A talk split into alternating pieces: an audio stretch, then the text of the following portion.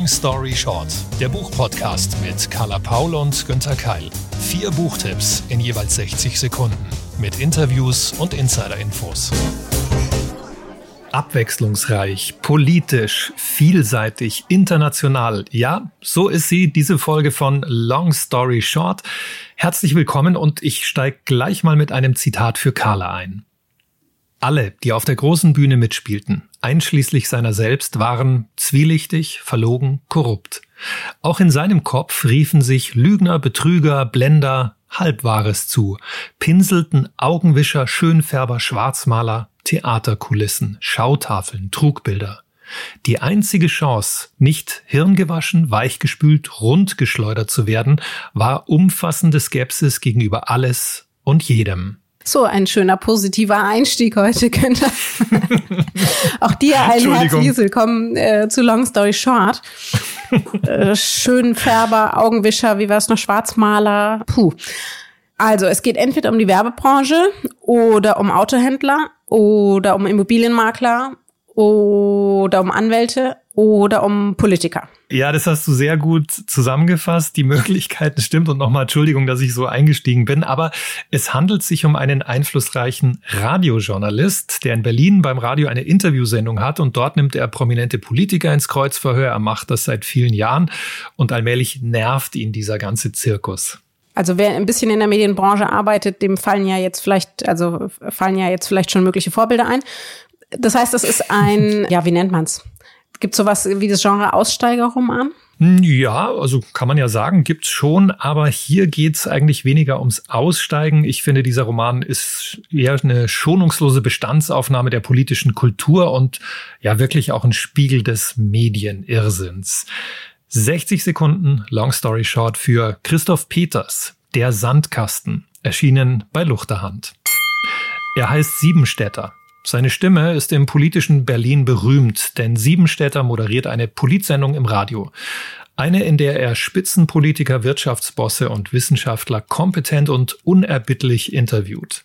Siebenstädter stellt gnadenlose Fragen, er entlarvt, stellt bloß und klärt auf. Er kennt die Spielregeln der Berliner Spitzenpolitik und Gnadenlosigkeit dieses Betriebs, dem es nur um Machterhalt geht.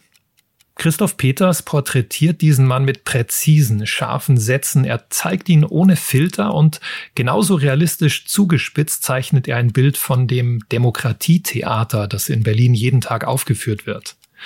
Siebenstädter sieht sich als rebellischer Vorkämpfer für Freiheit und Toleranz. Doch im Laufe der Corona-Krise verändert sich das Spiel. Der Journalist hat ebenso Zweifel an den staatlichen Maßnahmen wie Abscheu gegenüber Verschwörungsgläubigen. Und er spürt, dass seine Zeit abgelaufen ist, dass sein Sender ihn nicht mehr lange halten kann, dass seine provokative Art nicht mehr gefragt ist. Also ich habe diesen Roman als Gesellschafts- und Mediensatire gelesen, als bitterbösen Hauptstadtroman und als Spiegel des medialen Irrsinns unserer Zeit. Ich hack da jetzt, hack da jetzt noch mal ein. Also natürlich ist das ein, ein Zeitphänomen, dem glaube ich auch, mit dem sich ganz, ganz viele JournalistInnen aktuell beschäftigen. Also wie gehe ich, gehe ich damit um? Kann ich tatsächlich informieren? Kann ich tatsächlich was bewirken im, im positivsten Sinne?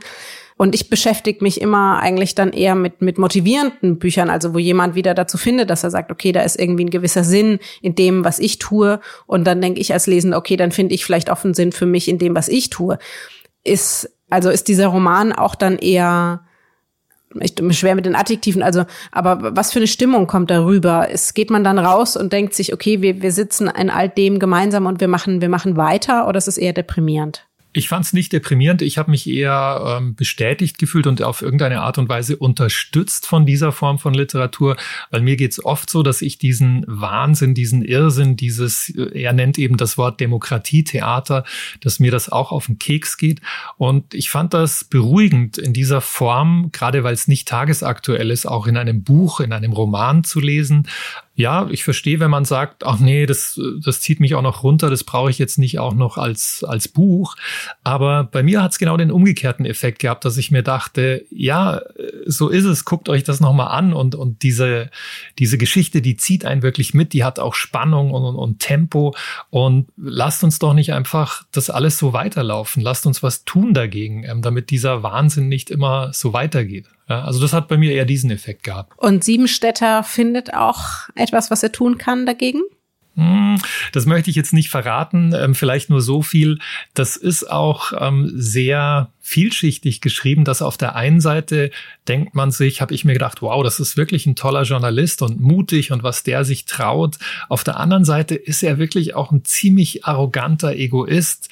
Ähm, er ist auch auf der einen Seite ein typischer Vertreter unter dem Motto alter weißer Mann.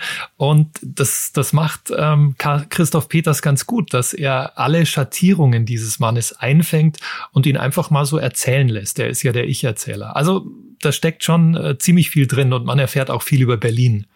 Christoph Peters sollte einem eigentlich ein Begriff sein, denn er hat schon wirklich, wirklich viel geschrieben. Ich kenne ihn tatsächlich über seine Frau Veronika Peters, die auch eine sehr, sehr gute Schriftstellerin ist und von der ich schon Schönes und Bedachtes und Kluges ähm, gelesen habe. Was kannst du denn über ihn noch erzählen? Ja, also du hast schon angedeutet, zwei Dutzend Romane und Erzählbände hat er geschrieben. Er wurde vielfach ausgezeichnet, ähm, lebt heute in Berlin. Er kennt wirklich auch die Szenerie, über die er schreibt. Ja, ich finde, das ist seine Spezialität, so Macht, Eitelkeiten, Selbstgewissheit, Überheblichkeit einzufangen. Und ich mag diese Ironie und auch die Treffsicherheit, mit der er schreibt und das macht er sonst auch. Also wer sagt, mich beschäftigt das auch tatsächlich, egal ob man aus dem Medienbereich kommt oder nicht. Und man macht sich da so seine Gedanken. Vielleicht ja auch ein ganz, ganz guter Roman, Günther, was sagst du, um ihn zum Beispiel in einem Lesekreis gemeinsam zu lesen und zu diskutieren? Ja, absolut. Und ich kann mir auch vorstellen, dass die dann sagen, oh, was ist denn das für ein Typ? Und, und schimpft ruhig auch, lästert über den, ist völlig in Ordnung. Ähm, das, das darf dann auch sein, ja. Ich habe mich diesmal einem ganz anderen Genre zugewandt. Das kann man auch gemeinsam mit anderen lesen. Dann, ja, dann vielleicht nicht mit ganz so viel Gänsehaut wie allein. Dazu ein kurzes Zitat. Ich sperre meine Türe ab und trotzdem kommen sie. Sie flüstern in der Nacht und ich habe solche Angst vor diesen ruhelosen Toten, diesen Geistern, fleischlosen Dingern. Die Schlange frisst ihren Schwanz, der widerliche Boden unter unseren Füßen, die falschen Gesichter und falschen Zungen, das Netz, über das die Spinne kriecht und die Fäden vibrieren lässt. Ich bin Catalina. Catalina Taboada. Catalina, Kata, Kata, komm raus zum Spielen. Ich vermisse Noemi. Ich bete, dass ich euch wiedersehe, aber du musst zu mir kommen, Noemi. Du musst mich retten. Hey Carla, jetzt hast du mich wirklich überrascht. Ich glaube, das gab's in mehr als 70 Folgen Long Story Short noch nie so ein Zitat. Hm, das hört sich so nach einem ja, nach einem gruseligen, schaurig schönen Herbstroman an oder führst du uns hier irgendwie auf eine falsche Fährte? Haha, schön wär's. Nein, es ist tatsächlich ähm, so, wie du sagst. Und die andere Besonderheit ist, also nicht nur, dass ich das vorstelle, weil das normalerweise nicht mehr klassisches Genre ist, sondern tatsächlich ist es auch Literatur empfohlen von Barack Obama persönlich. Aber dazu später mehr. 60 Sekunden, long story short. Der mexikanische Fluch von Silvia Moreno Garcia. Im Oktober 2022 im Limes Verlag erschienen, übersetzt von Frau Meyer, 416 Seiten. Noemi Taboada erhält einen Brief von ihrer Cousine Catalina. Diese hat vor einiger Zeit geheiratet und lebt seitdem, ja, vermeintlich glücklich im mexikanischen Hochland. Eigentlich sollte sie nun gemeinsam mit ihrem Mann an der Familiengründung arbeiten. Doch sie hat offensichtlich große Sorgen und so fährt Noemi sie besuchen. Als sie im High Place der Familie Doyle ankommt, scheint erstmal alles normal. Ein Eindruck, den sie schnell revidieren muss. Die mexikanische Autorin Silvia Moreno Garcia packt uns von der ersten Seite an. Es wird stetig unheimlicher und gruseliger. Jedoch liegt das nicht nur an den schaurig guten Beschreibungen, auch kommt es beständig anders, als man denkt. Sie verknüpft gesellschaftliche Probleme wie Rassismus und Kolonialismus mit einem wirklich überraschenden, spannenden Plot. Trotz stetig wachsender Bauchschmerzen kann man nicht aufhören zu lesen, der Sog ist zu groß. Garcia hat einen grausam guten Page-Turner geschaffen, den man definitiv lesen sollte aber vielleicht dann doch lieber bei Tageslicht. Grausam gut, das kommt wahrscheinlich dann als Zitat von Carla Paul auf die Taschenbuchausgabe. Ähm, ja, ich kann mir das ganz gut vorstellen. Und heißt das für dich jetzt auf der Horror-Gänsehaut-Skala eine, eine glatte 10 Höchstpunktzahl? Ich würde sogar sagen eher eine 12. Wenn man mal angefangen hat, ist es wirklich so, es lässt sich ja nicht immer so beschreiben, unabhängig vom Genre, warum man manchmal, wenn man schon die ersten ein, zwei, drei Seiten liest, warum sich dieser Sog entwickelt. Warum man dann so reinkippt. Das ist auf jeden Fall einer dieser Romane, wo ich auch sagen würde, okay, lieber am, am äh, Freitagabend anfangen, damit ihr auch wirklich bis Montag die Zeit habt, um das, um das durchzulesen ich will, das, das ist ein bisschen problematisch. Ich will inhaltlich hier nicht zu viel verraten, weil ich will ja nicht spoilern. Es passiert weitaus mehr als, als in einem klassischen Haunted House Roman. Also das ist es nicht. Es ist eben nicht nur platter Grusel oder Gasblätter, wie man ihn von früheren Horrorbüchern zum Beispiel kennt. Die Autorin arbeitet auf sehr vielen Ebenen und bezieht dafür auch mehrere Genres mit ein. Also ähm, da ist Horror dabei, da ist Thriller mit dabei, da ist Fantasy mit dabei, da ist aber auch ja ähm, Gesellschaftskritik dabei. Sie schreibt da wirklich sprachlich, stilistisch, psychologisch, politisch auf sehr sehr hohem Niveau und das macht literarisch auch einfach richtig richtig Freude, wenn man sich darauf einlässt. Und wie ich es schon erwähnt habe, darauf eingelassen hat sich eben auch Barack Obama, der Garcia auf seiner berühmten Sommerleseliste empfohlen hat. ja, dann wusste er wahrscheinlich schon, warum im Sommer, weil das jetzt hier so im, im Winter zu lesen, das ist schon heftig, oder? Also es gibt vielleicht auch einfach Menschen, die sind nicht so verzuckt wie ich ich gehe da ja immer dann total mit Herz und Seele rein und ähm, wenn man danach, wie ich, irgendwie noch mit dem Hund raus muss und wir hatten jetzt zum, wir hatten, als wir die Folge aufnahmen, ist, ist Halloween gerade kurz her. Und ich bin eben danach, das war ein reiner Zufall, tatsächlich die Straßen entlang gegangen und viele NachbarInnen hier hatten eben tatsächlich so richtig Gruseliges vorbereitet und dann flackerten mal die Lichter und hinter einem auf einmal ging so ein Geist los und dann habe ich wirklich gedacht, oh komm, das gibt's nicht, Carla, irgendwie, du bist so geschissig mit deinen 40 Jahren. Hm aber es passt einfach so gut zusammen. Also für die, die dieses Gefühl mögen und, ähm, und auch da gerne tief in die Abgründe gucken, für die ist das, glaube ich, der richtige Roman. Und ähm, wer dann Fan geworden ist, der kann sich freuen, denn ähm, sie ist ja tatsächlich international sehr erfolgreich. Sie stand auch auf der New York Times Bestenliste und ähm, hat schon mehrere Romane geschrieben, acht, glaube ich, meines Wissens bisher. Und schon im Mai 2023 kommt dann die Tochter des Dr. Moreau auch hier auf Deutsch in, ähm, in die Läden. Und da kann man sich also auf jeden Fall schon freuen, dass dann da mehr kommt und es auf die Lese- beziehungsweise auf die unabhängige Buchhandlung Bestellliste setzen. Ich werde es auf jeden Fall tun. Wahrscheinlich habe ich eine neue Lieblingsautorin gefunden. Also wirklich ein grandioser neuer Tipp von Carla, die in Mexiko geborene Kanadierin Silvia Moreno Garcia. Ja, merke ich mir jetzt auch. Und wir bleiben international. Ich habe als Backlist-Tipp ja, einen Roman aus Norwegen, spielt in einer Küstenstadt. 60 Sekunden, Long Story Short für Lynn Ullmann, Das Verschwiegene. Im Original bei Luchterhand, im Taschenbuch bei BTB, übersetzt von Ina Kronenberger. Mille ist 19 Jahre alt und das Hausmädchen von Siri und Jon. Sie kümmert sich vor allem um Liv und Alma, die Kinder. Ihre Verbindung ist herzlich und vertrauensvoll. Alle sind hoch zufrieden mit Mille. Dann wird sie plötzlich vermisst. Ausgerechnet am Abend des 75. Geburtstag von Siris Mutter. Was ist passiert?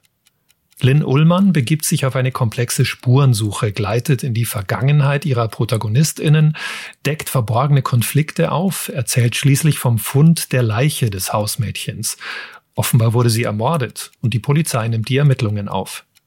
Das Verschwiegene ist jedoch kein Kriminalroman, sondern ein Familiendrama.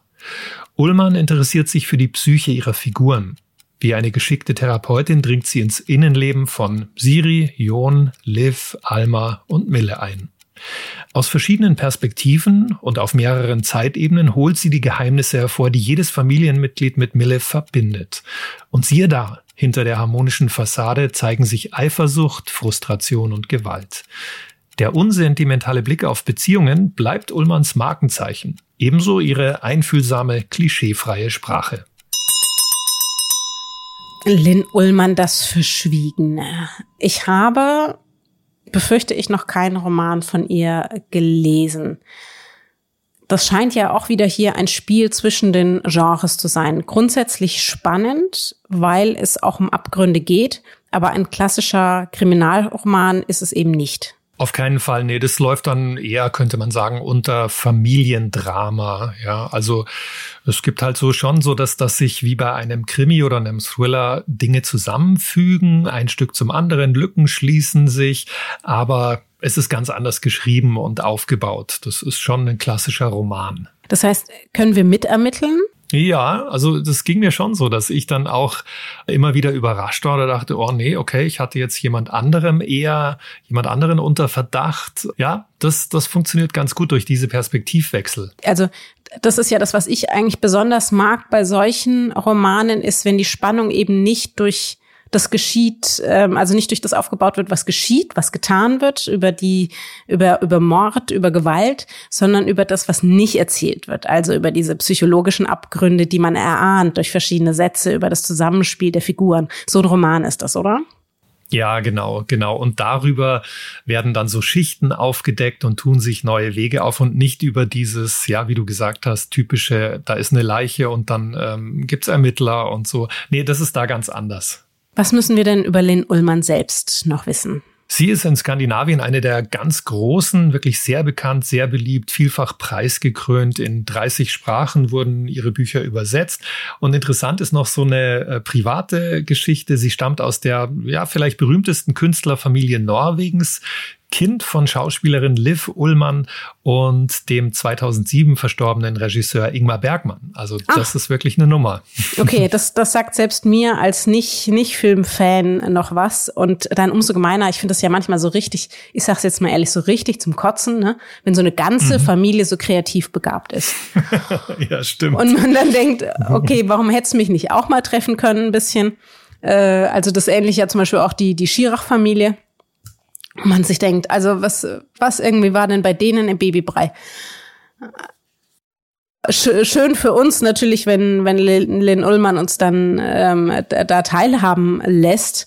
Und, und jetzt haben wir ihren Namen immerhin mal gehört, hätten wir aber eigentlich ja eben längst. Kannst du noch andere Romane von ihr empfehlen oder ist das bisher der einzige, den du, den du gelesen hast? Sie wird hier ja, sie hat hier ja schon einige veröffentlicht, ne? Ja, genau. Es gibt einige. Also ich nenne mal die Unruhigen oder ein gesegnetes Kind, die Lügnerin Gnade. Ähm, guckt einfach mal auf die äh, Inhaltsangaben. Ähm, sind fast immer irgendwie Familiengeschichten, aber unterscheiden sich schon teilweise auch stark, ja, genau.